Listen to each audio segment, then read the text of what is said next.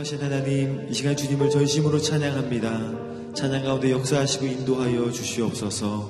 거룩하신 예수님의 이름으로 기도드립니다. 아멘. 다 함께 찬양하며 고백하며 나아갑니다. 예수를 나의 구주 삼고 성령과 피로써 거듭나니 이 세상에서 내 영혼이 하늘의 영광 누리노라. 이것이 나의 간증이요 이것이 나의 자속일세. 나 사는 동안 끊임없이 구주를 찬송하리로다. 온전히 주께 맡긴 내 영 사랑의 음성을 듣는 중에 천사들 왕래하는 것과 하늘의 영광 노리도다.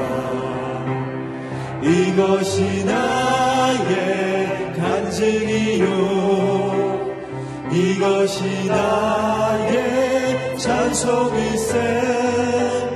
나 사는 동안 끊임없이 구주를 찬송하리로다.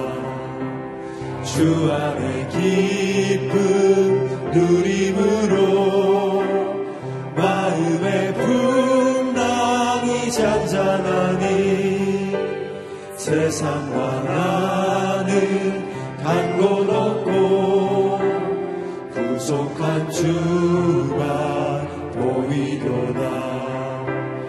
이것이 나의 간증이요 이것이 나의 찬송일세.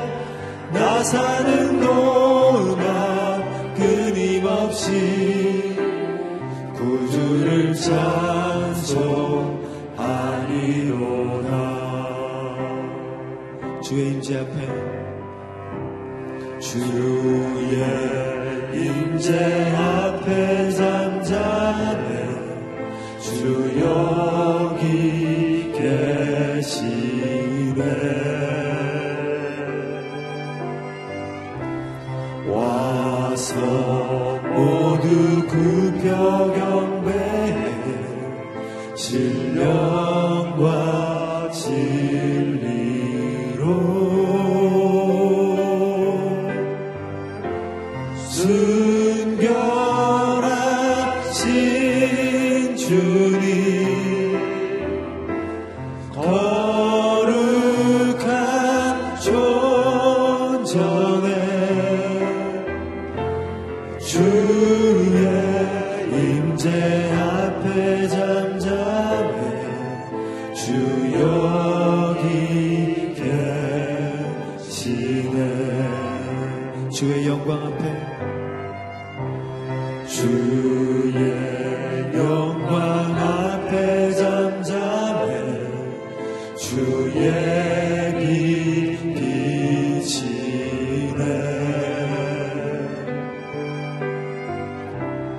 거룩한 불태우시며 영광의 관스네.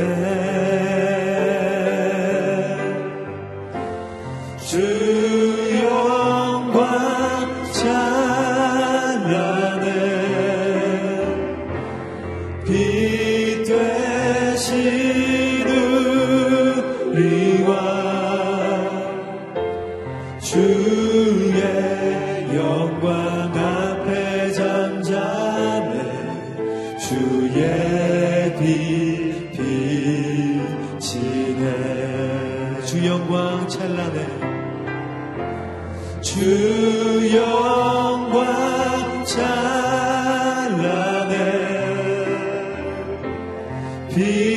되시는 대신 우리와 주의 영광 앞에 잠잠해 주의 빛 빛 마지막으로 한 번 더 선포합니다. 순결하신 주님, 순결하신 주님, 거룩한 존전에 주의 임재 앞에 잠잠해 주 여기 계시네. 하나님, 오늘도 주의 거룩한 임재 안에 우리를 거하게 하여 주심을 감사합니다. 이 새벽 아침에 오늘도 주님을 만나며 주의 임재를 통하여 하루를 살기를 원합니다. 오늘 말씀 가운데 하나님 임하여 주시길 원합니다. 말씀을 전하시는 목사님 가운데 기름 부어주셔서 온전히 주의 임재를 경험하는 주의 말씀 안에 있는 시간이 되게 하여 주시옵소서. 우리 같이 주님께 기도하며 나가겠습니다. 하나님 감사합니다. 오늘 하나님의 거룩한 임재 가운데 우리를 깨우시고 이 아침에 하나님께 나와 예배 드리게 하여 주심을 감사합니다. 하나님, 오직 주님을 바라보는 시간이 되게 하여 주십시오. 하나님의 임재 안에 거하는 시간이 되게 하여 주십시오. 주님을 사랑합니다. 주님을 경배합니다. 오늘 이 시간에 주의 음성을 듣는 시간이 되게 하여 주시며 말씀을 전하시는 목사님 가운데 하나님의 말씀을 전하는 축복의 통로로 사용하여 주시길 원합니다. 거룩하신 하나님, 우리 안에 주의 목마를 믿습니다. 이 시간에 하나님의 말씀으로 우리를 채워주시며 오직 주의 기쁨을 누리는 시간이 될 수 있도록 우리 가운데 역사하여 주시옵소서. 은혜로우신 하나님을 찬양합니다. 하나님의 거룩한 임재를 찬양합니다. 하나님, 역사하여 주시고 우리 가운데 함께하여 주시옵소서. 주시옵소서.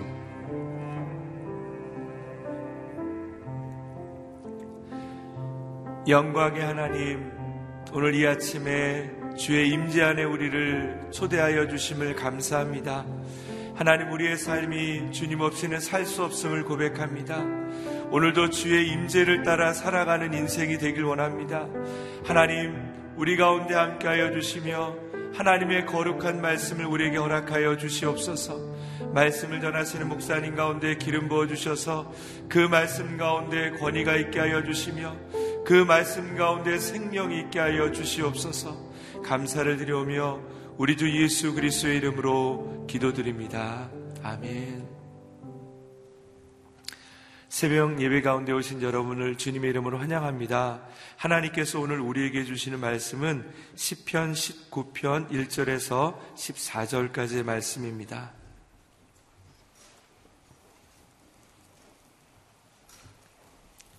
시편 19편 1절에서 14절까지 말씀을 저와 여러분이 한 절씩 교독하겠습니다. 하늘이 하나님의 영광을 선포하고 창공이 그 손으로 하신 일을 보여줍니다.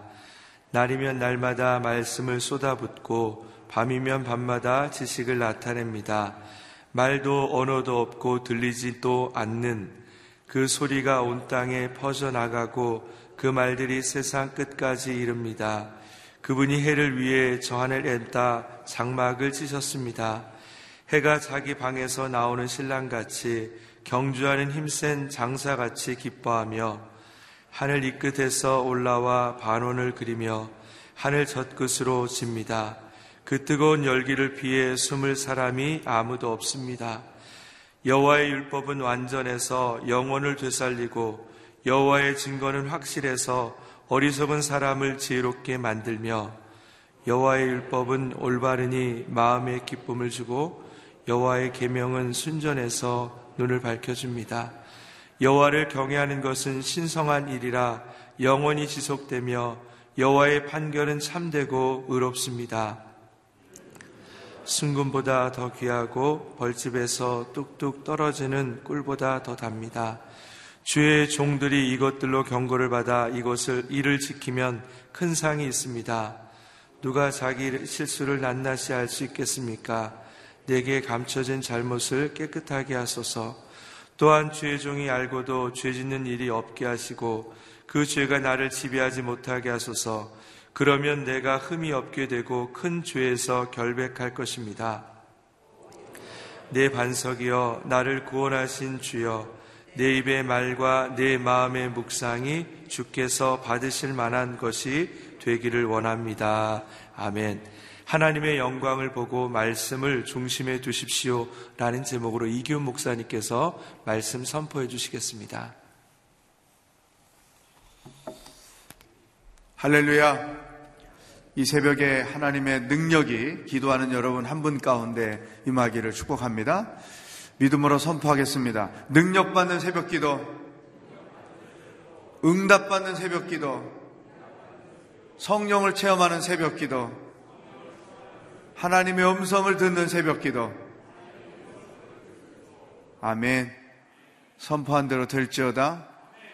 이번 한 주일 동안 이 새벽기도 가운데 임하시는 성령의 능력을 체험하는 여러분들이 되기를 축복합니다. 시편은 세 가지 단어로 요약이 됩니다. 하나님을 향한 찬양, 감사, 그리고 간구. 하나님께서 하신 일들 찬양하고 감사하고 간구하는 내용이죠. 사실 우리 크리스찬들의 삶은 시편적이어야 한다. 자연을 봐도 또 내 인생을 들여다봐도 우리 가족사를 들여다봐도 하나님이 하신 일 있단 말이죠. 그것을 찬양하고 감사하고 간구하는 것. 이 삶이 곧 시편적인 삶인데, 건강한 그리스도인의 삶은 시편적일 수밖에 없다. 다윗은 그가 기록한 수많은 시편 가운데 이 세 가지를 자기 삶과 또 하나님이 행하신 일들의 근거에서 계속 고백하고 찬양했습니다. 오늘은 무엇을 그가 찬양했는가 1절 읽어보겠습니다. 시작. 하늘이 하나님의 영광을 선포하고 창공이 그 손으로 하신 일을 보여줍니다. 1절부터 6절까지 하나님의 창조의 손길을 자연 속에서 느끼고 그것을 찬양했습니다. 그냥 해가 떴다가 해가 지는 평범한 일 같지만 그 가운데 하나님의 손길이, 창조의 손길이 있음을 느꼈고, 계절이 바뀌고 꽃이 피고 꽃이 지고 단풍이 들고 하는 자연스러운 현상 가운데서도 하나님이 행하신 일들을 느끼며 그것을 찬양하고 고백했던 것이죠.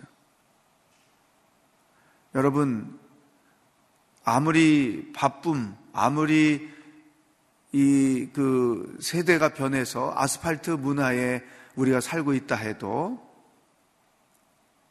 시시각각 그 하나님의 창조의 손길을 느끼고 그것을 고백하며 찬양하는 것 굉장히 중요합니다. 영적으로도 중요하고 정서적으로도 중요하죠. 특히 요즘에 이 늦가을, 이 단풍 진 산과 들을 보면서 좋다고 느껴지는 사람 있어요? 그래도 정서적으로 건강한 거예요? 조금 더 업그레이드 되면, 아, 하나님의 솜씨가 이렇게 아름다울까? 어느 구석을 바라봐도 그것이 꼭 한 폭의 그림으로 만들어져 있는 요즘의 이 늦가을의 모습들. 그럴 때 주 하나님 지으신 모든 세계의 찬양도 나오고 또 하나님의 솜씨가 이렇게 아름다울까 느껴지고, 이런 사람은 영적으로도 정서적으로도 건강한 사람들이에요. 저는 우리 교회 주변 그 뒤에 그 풋살 축구장도 있고 하잖아요. 나무들로 둘러싸여 있고, 낙엽들, 은행나무에 조금 냄새가 나서 그렇지만 그 노란 색깔, 뭐 그런 것들을 보면서 노래가 나오고 또 입에서 불쑥불쑥 이렇게 하나님의 솜씨가 아름다울 수 있을까? 그런 말도 튀어나오고 막 그런데, 정서적으로 영적으로 건강한 사람은 느끼고 하나님의 창조의 솜씨를 느끼고 손길을 깨닫고 그것을 고백하게 돼 있어요.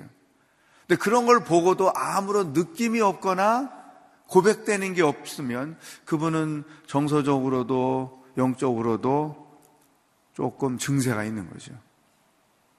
그 메마름을 회복하는 것이 절대로 필요하다. 또 여행을 갈 때에도 이런 하나님의 창조의 솜씨를 느낄 수 있어야 되는 거죠. 해외여행 많이 가잖아요. 또 지방여행 많이 가잖아요. 그냥 우리 크리스찬들은 그냥 여행 다니는 게 아니고, 하나님이 예를 들어 러시아를 간다 그러면 하나님이 러시아는 또 어떻게 창조해 놓으셨을까, 하나님의 솜씨를 그 우리가 뮤지엄에 가서 그림 같은 걸 보듯이 하나님의 솜씨를 보러 갑시다. 프랑스를 간다 그러면 프랑스에는 또 하나님이 어떤 모습들을 만들어 놓으셨을까. 이런 시편적인 생각과 시편적인 대화, 이것이 굉장히 필요한 것이죠. 아직 한 주일 더 남았어요. 이 늦가을 가기 전에 한번 그런 것들을 느껴보시면 좋겠습니다. 제가 누구나 우리 크리스찬들은 시편의 저자가 되어야 한다 그런 생각을 해요. 그래서 이번 저희 공동체 종강예배 때 각 순별로 시를 한 편씩 써가지고 시 낭송회를 하자고 제가 그랬어요. 그랬더니 목사님 너무 우리를 수준 높게 생각하는 거 아닙니까? 뭐 막 그 얘기하시는데 그래도 합시다. 왜냐하면 솔직히 시편이 별거 아닌 거예요. 하나님이 내 삶 가운데 행하신 일, 이런 거 있지, 쓰면 그게 시편이고, 우리 자녀들을 위해서 우리 가족을 위해서 하신 일들이 있으면 그거를 찬양하고 뭐 감사하고. 이제 수능이 끝났잖아요. 그러면 하나님께서 하신 일, 뭐 떨어졌으면 좋은 점수면 좋은 점수, 낮으면 낮은 대로 고백. 우리 아이를 더 훈련시키시는 여호와를 찬양합니다. 어떤 모습으로든 그렇게 표현하면 그게 시편이고, 자연을 볼 때 느껴짐이 있으면 그냥 그걸로 글을 쓰면 시편인 것이죠. 자, 오늘 첫 번째 우리에게 주시는 말씀, 우리의 삶이, 내 삶이 시편적이어야 한다. 일상생활 속에서 찬양도 있고 감사도 있고 그리고 간구하는 내용들이 있어야 한다. 그 찬양하는 내용은 자연을 보고도 할 수 있고, 또 내 인생 여정 가운데 행하신 일들을 보고도 행할 수 있다. 영적으로 느낌을 글로 표현하면 그것이 곧 시편이요. 그 시편적이어야 우리 삶이 은혜가 있고 영이 살아나고 정사가 살아나고 우리 마음에 찬송이 끊이지 않을 수 있다. 한번 이번 한 주일 동안 내 삶을 시편이 되게 여러분이 만들어 보면 좋겠습니다.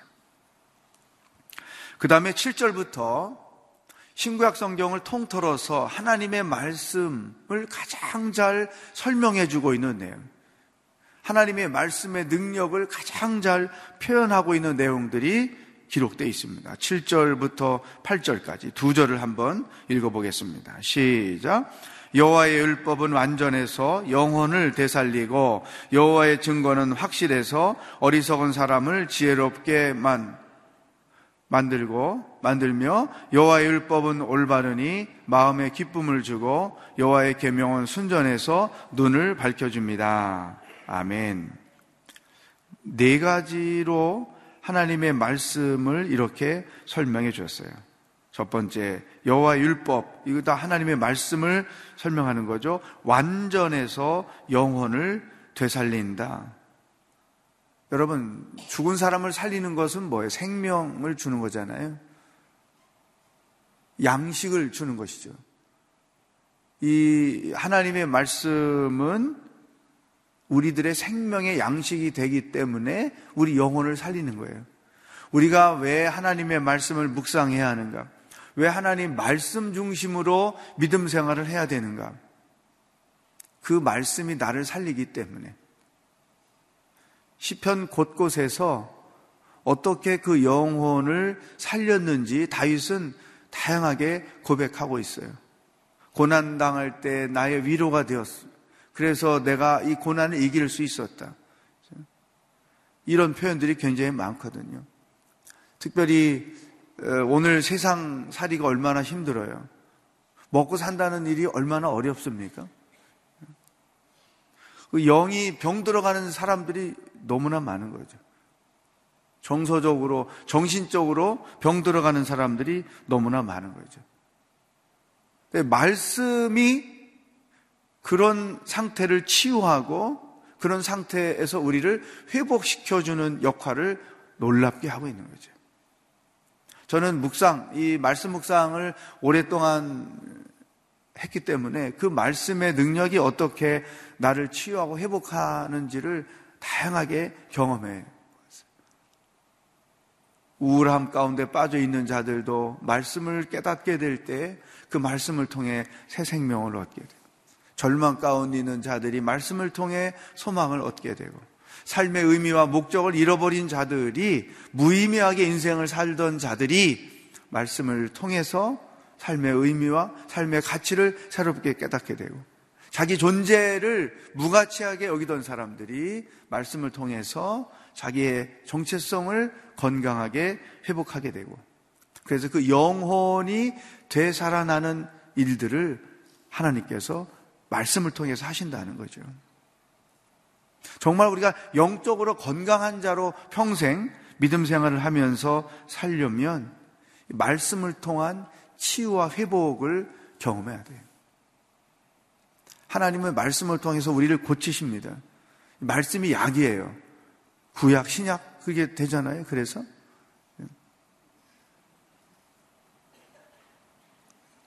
그런 고백, 그런 간증, 말씀을 통해서 내가 어떻게 치유되고 회복되었는지를 나누는 거, 이거 굉장히 중요한 간증이 될 수 있겠죠.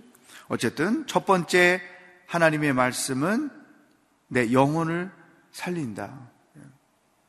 두 번째, 여호와의 증거는 확실해서 어리석은 사람을 지혜롭게 만든다. 이 하나님의 지식, 하나님을 아는 지식, 우리가 이 땅을 살면서 필요한 지혜와 지식은 다 성경 말씀에서 오는 거죠. 이 지혜롭다는 게 뭐냐면 하나님의 뜻을 분별할 줄 아는 능력, 내가 할 일과 해서 안 되는 일을 분별할 줄 아는 능력, 삶의 가장 중요한 것이 무엇인지를 판단할 줄 아는 능력, 그것이 지혜인데 그 지혜가 어디서 오느냐? 하나님의 말씀에서 온다. 이 세상 학문에서 오는 게 아니에요. 여러분, 연세 많으신 그 어르신들 보면 변변한 학벌이 없지만 박사보다 더 지혜로우신 부분이 굉장히 많거든요. 그 지혜가 어디서 왔는가? 하나님의 말씀에서 온 거죠. 여러분들이 자녀들을 지혜로운 아이로 키우려면 국어도 잘해야 되고 영어도 잘해야 되고 수학도 잘해야 되죠. 근데 그거는 우리를 지혜롭게 하지 않아요. 하나님의 말씀인 거죠. 저도 그 아이들을 어떻게 하면 지혜로운 하나님의 사람들로 키울까, 뭐 그런 아버지로서 고민을 많이 한 적이 있잖아요.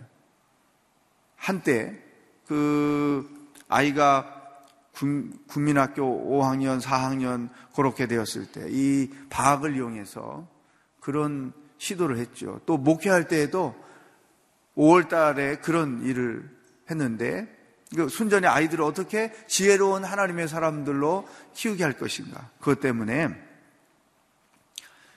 잠언을 1장부터 마지막 장까지 노트에다 쓰기를 하는 거예요. 노트에 써 1장 쓰고 하루에 한 장씩 그거를 쓰게. 영어가 쉬우면 영어로 쓰고, 한글이 쉬우면 한글로 쓰고, 그걸 다 쓰고 나서 이 잠언을 쓰고 난 느낌, 잠언을 쓰다가 깨닫게 된 것이 뭐가 있는지 10가지를 마지막 페이지에다가 기록해라. 이렇게만 애들이 하면 잘 안 쓰니까, 그렇게 하면 너가 원하는 걸 뭐든지 아빠가 사주겠다. 미끼를 던지고 쓰게 하는 것이죠. 근데요, 그 국민학교 3학년, 4학년짜리가 아무것도 아닌 것 같아도요, 쓰고 나서 10가지 느낌을 썼는데 제가 깜짝 놀랐어요. 아빠가 의도했던, 제가 기대했던 내용들을 깨닫고 거기다 쓴 거죠. 다행히 크게 비싼 걸 요구하지 않아서 감사하게 원하는 선물을 사줬지만, 또 그 교육부서에서도 제가 과거에 그런 부서를 담당했었을 때에도 5월 달에 엄마와 함께 쓰는 잠언, 1장부터 마지막까지 써가지고 다 쓴 아이들에게 다 상을 주고, 왜 그런 일을 했는가? 사람을 지혜롭게 하는 것은 하나님의 말씀이기 때문에 이 말씀을 통해서 하나님의 지혜를 깨닫지 않으면 세상을 어떻게 사느냐, 사람의 꾀를 의지해서 살게 돼 있어요. 세상 풍습을 따라가면서 인생을 살게 돼 있어요. 그렇게 살게 하지 않으려면 말씀을 통한 지혜를 얻게 하는 것이죠. 세 번째, 말씀의 능력을 이렇게 설명합니다. 여호와의 율법은 올바르니 마음에 기쁨을 줍니다. 하나님의 말씀이 마음에 기쁨을 준다. 어떻게 해야 말씀을 통한 기쁨을 우리가 깨달을 수 있을까? 경험할 수 있을까? 방법은 한 가지입니다. 기본적으로 말씀을 묵상하는 걸 전제로 하는 것이죠. 말씀대로 순종하는 거예요. 이 물떠온 하인들만 아는 그 기쁨, 놀라움, 물이 포도주가 된 것을 보고 경이로움에 빠진 그 물떠온 하인들이 있잖아요. 이 말씀의 기쁨은 아무에게나 주어지는 게 아니다. 어떤 상황과 어떤 형편에서든지 내가 말씀대로 순종하는 자들, 그래서 하나님이 나의 순종을 통해서 행하신 일들을 체험한 사람들, 그런 사람들이 공통적으로 그 말씀이 내 삶을 어떻게 기쁘게 해주시는지 발견할 수 있다는 것이죠. 여호와의 능력, 말씀의 능력이 우리 마음을 그렇게 해준다. 네 번째, 여호와의 계명은 순전해서 눈을 밝혀줍니다. 눈을 밝혀준다는 그 의미에는 이런 내용이 포함되어 있어요. 참 진리가 무엇인지를 보는 것이죠. 인생의 참된 가치가 무엇에 있는지를 보는 거예요. 내 삶에서 정말 가장 중요한 게 무엇인지를 발견하는 거예요. 아버지들이 이런 후회와 고민을 많이 하죠. 한때 내가 열심히 일해서 돈을 벌어서 우리 집을 먹여 살리고 자녀들의 학비를 대고 밤낮으로 뛰면서 수고를 많이 했어요. 그러다 보니까 가족과 함께하는 시간을 많이 가질 수 없었고, 아이들과 변변히 여행 한번 다녀볼 그런 경험도 없었고, 그렇지만 자기는 자기 나름대로 아버지로서 최선을 다한 거지, 굶지 않게 학비 다 댈 수 있으면 됐지, 그게 전부로 생각했는데 세월이 흘러가면서 그게 아니었다고 고백하는 아버지들이 참 많은 거예요. 먹여주고 입혀주고 돈 벌어서 살게 해주는 것도 중요하지만 더 중요한 것은 자녀들과의 관계, 가족의 아주 그 은혜로운 관계, 사랑스러운 가족의 관계, 이게 참 중요했구나, 이런 그 고백을 하는 아버지들을 많이 보게 되죠. 자, 가정생활에서도 일터에서도 믿음생활에서도 정말 중요한 게 뭔가, 그런 것들을 알게 해주고 깨닫게 해주는 것이 하나님의 말씀인 거죠. 또 신앙인으로서 할 일과 해서 안 되는 일이 무언가, 어떤 선택과 결정의 상황에 내가 직면했을 때 하나님의 뜻, 하나님이 원하시는 쪽이 어느 것인가, 이와 같은 것을 볼 줄 알고 판단할 줄 아는 능력, 그게 하나님의 말씀이에요. 왜? 그 말씀이 내 눈을 밝혀주기 때문에. 그 7절과 8절에 줄을 잘 쳐놓으세요. 그리고 이 말씀이 얼마나 우리 크리스찬을 성숙한 신앙인으로 만들어주는지를 늘 묵상하고 묵상하는 것이죠. 다윗이 바로 이런 경험을 일찍이 했던 거예요. 그리고 자기가 묵상 생활을 평생 해보니까 맞아, 그 말씀이 이렇게 내 영혼을 살렸고 나를 지혜롭게 했고 나를 내 마음에 기쁨을 주었고 내 인생에 온전한 선택을 할 수 있도록 내 눈을 밝혀주었지. 그러니까 이미 다윗이 경험하고 기록해 놓은 것이기 때문에 틀림이 없는 거죠. 또 우리들도 이런 다윗과 같은 경험을 하면서 믿음 생활을 하고 있기 때문에 이 말씀이 틀림이 없는 것이죠. 하나님의 말씀을 통해 여러분의 영이 날마다 살아있기를 축복합니다. 하나님의 말씀을 통해 여러분이 날마다 지혜롭기를 축복합니다. 다윗이 곳곳에서 그런 고백을 해요. 여호와의 말씀이 원수보다도 나를 지혜롭게 했다. 그래서 그 상황들을 능히 피할 수도 있었고 이겨낼 수도 있었다. 이런 고백들이 여러 번 반복되고 있어요. 이게 말씀의 능력입니다. 계속해서 그 말씀과 관련된 내용을 설명해주고 있는데요. 저도 한 사람의 크리스찬으로서 그런 생각해요. 야, 신앙생활의 재미가 어디 있는가? 믿음생활을 평생 하는데 덤덤하게 믿음생활 하는 사람이 있고 기뻐하며 감사하며 믿음생활 하는 사람이 있거든요. 이 말씀을 통해서 무엇인가를 얻는 일이 없으면 신앙생활 진짜 재미없다.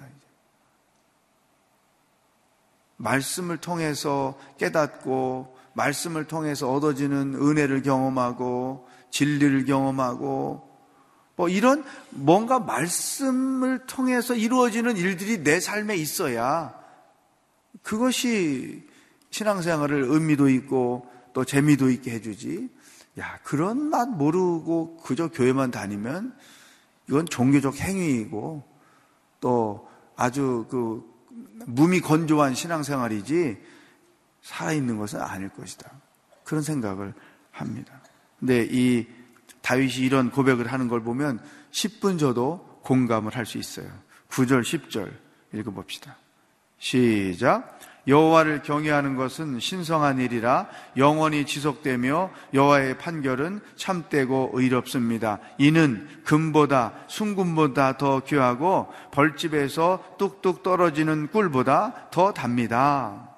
아주 다윗이 기가 막힌 표현을 한 거예요. 두 가지 보면 하나님의 말씀이 금보다 더 귀하다.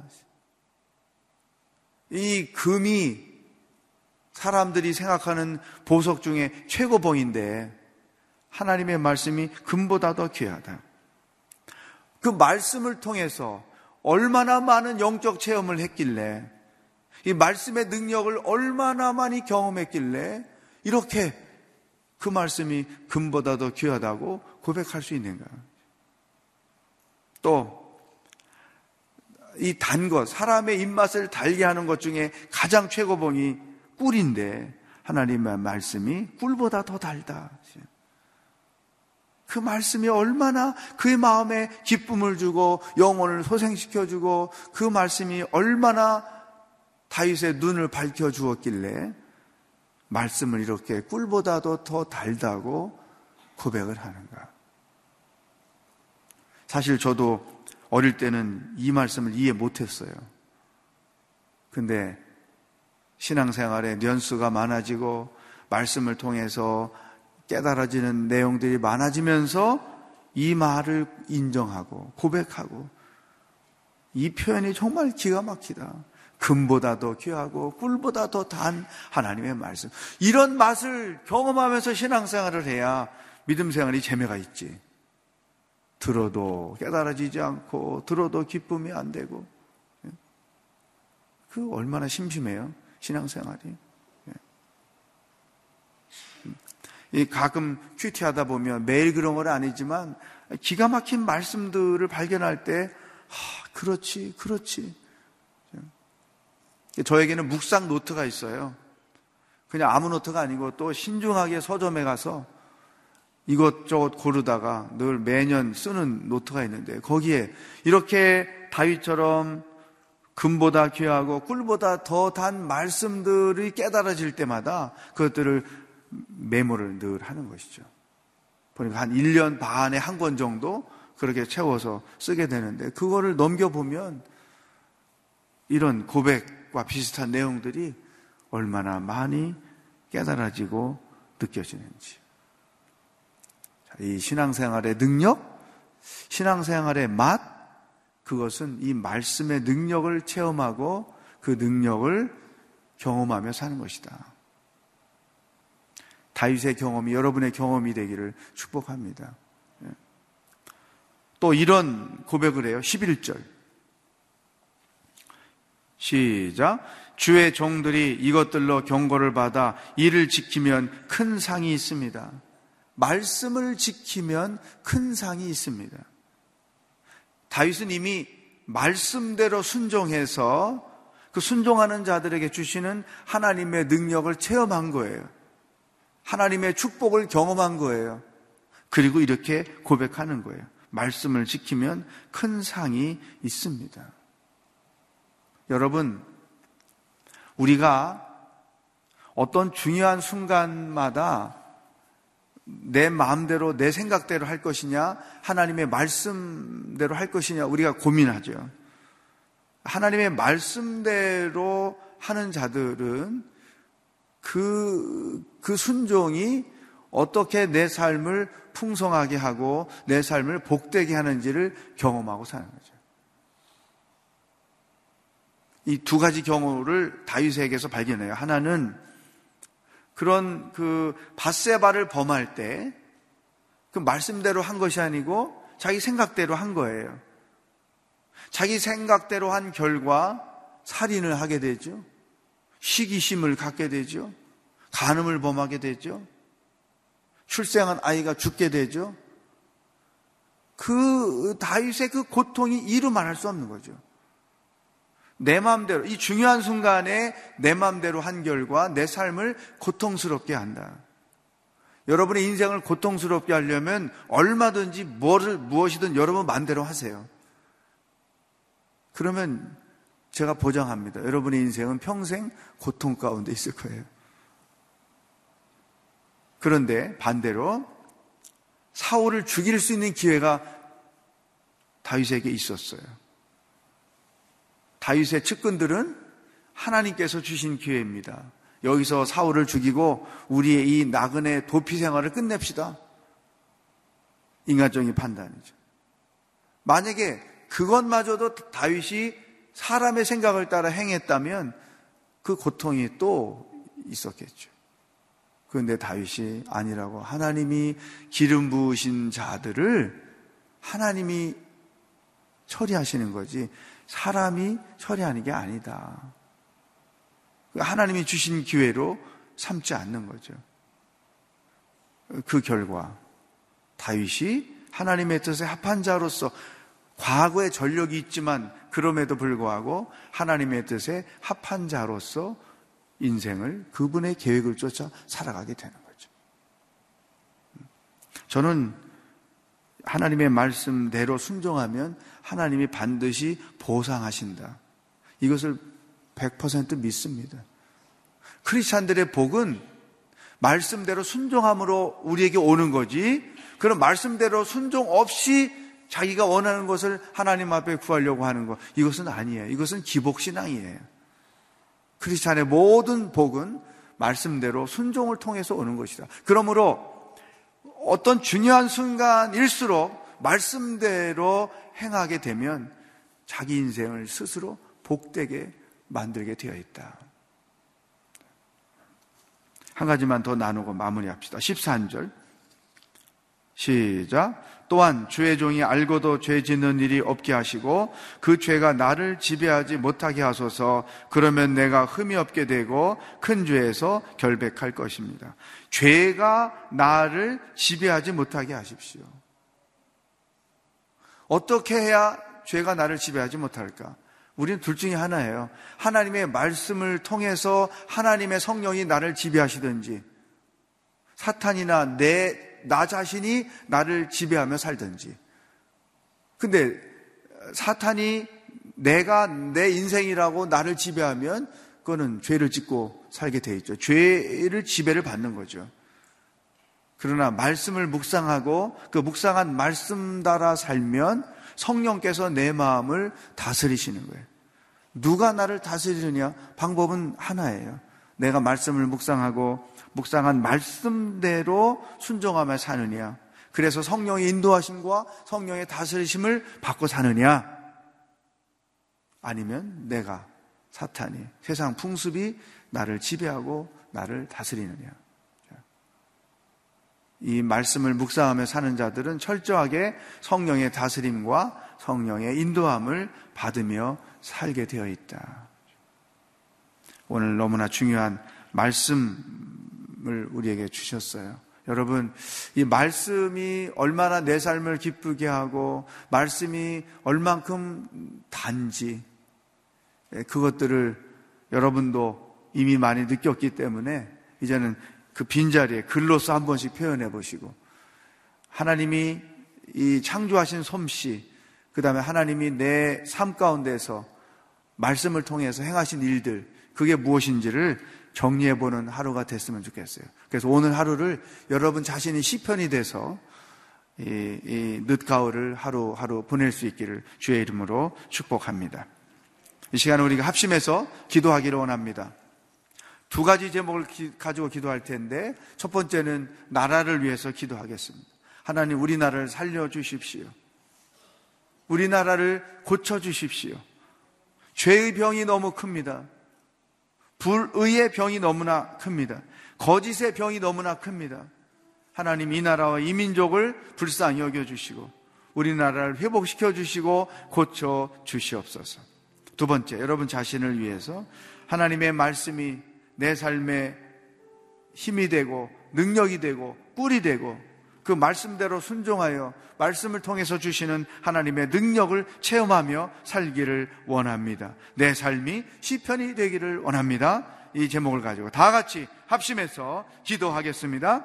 하나님 아버지, 감사합니다. 오늘 아침에도 하루를 우리가 어떻게 살아야 하는지, 무엇을 생각하며 살아야 하는지 우리들에게 말씀해 주셔서 감사합니다. 먼저 이 나라와 이 민족을 위하여 기도합니다. 하나님, 우리나라를 불쌍히 여겨 주시옵소서. 하나님의 긍휼이 필요하고 하나님의 지혜가 필요하고 하나님의 인도하심이 필요합니다. 이 땅이 너무나 병들어 있습니다. 이 땅이 아우성치고 있습니다. 주여, 불쌍히 여겨 주옵소서. 나라와 민족을 불쌍히 여겨 주시고 백성을 불쌍히 여겨 주옵소서. 우리를 고쳐주시고 우리를 회복시켜 주시고 우리를 새롭게 하여 주시옵소서. 하나님 아버지, 주의 말씀이 얼마나 능력이 있는지 그 능력을 체험하며 사는 신앙인이 되기를 원합니다. 그 말씀의 역사가 내 삶 가운데 경험되기를 원합니다. 아버지의 말씀대로 순종할 때에 그 순종이 주는 축복이 무엇인지를 경험하며 살 수 있기를 원합니다. 성령 하나님, 하나님께서 창조하신 세상을 바라볼 때마다 창조의 솜씨를 느끼고 창조의 솜씨를 바라보며 찬송하며 감사하며 살아가는 하나님의 사람들이 될 수 있도록 인도하여 주시옵소서. 오늘 하루도 시편이 되기를 원합니다. 느끼고 고백하고 찬송하며 사는 하루의 삶의 여정이 되도록 인도하여 주시옵소서. 할렐루야. 하나님 아버지, 우리나라를 불쌍히 여겨 주시옵소서. 사람들이 고통하고 땅이 고통하고 있습니다. 이 땅을 고쳐 주시옵소서. 하나님의 은혜의 손길이 필요합니다. 하나님의 치유의 손길이 필요합니다. 이 땅을 살려 주시옵소서. 하나님, 오늘 하루를 어떻게 살아야 하는지 말씀해 주셔서 감사합니다. 말씀의 능력을 체험하고 그 기쁨을 경험하고, 말씀이 얼마나 단지 말씀의 능력을 경험하며 하루를 살도록 인도하여 주시옵소서. 하나님이 창조하신 손길, 그 솜씨를 느끼고 찬송하고 고백하며 하루를 살도록 저희들의 발걸음을 인도하여 주시옵소서. 우리의 하루의 삶을 통하여 하나님, 찬양과 존귀와 영광을 받아 주시옵소서. 예수 그리스도의 은혜와 하나님 아버지의 사랑과 성령의 교통하심이 말씀을 통해 그 말씀의 능력을 체험하며 하루를 살기로 결단하는 기도하는 모든 성도들 머리 위에 복음을 들고 수고하시는 선교사님들과 이 나라 이 백성 위에 영원히 함께 하시길 축원하옵나이다. 아멘.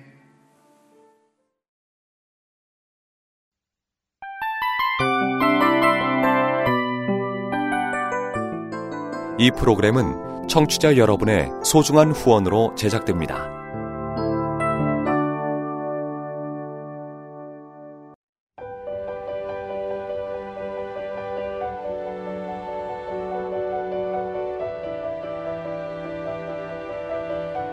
세상에는 수많은 교회들이 있지만 더 깊이 있는 말씀 강해를 찾기 위해 크기로만 교회를 선정하지 않습니다.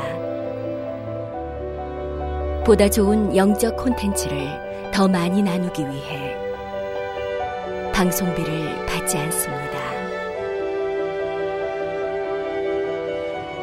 1년 365일 복음만 전하고 싶어서 우리는 광고를 하지 않습니다. 온누리의 복음을 땅끝까지 CGN TV와 함께 땅끝 선교사가 되어주세요.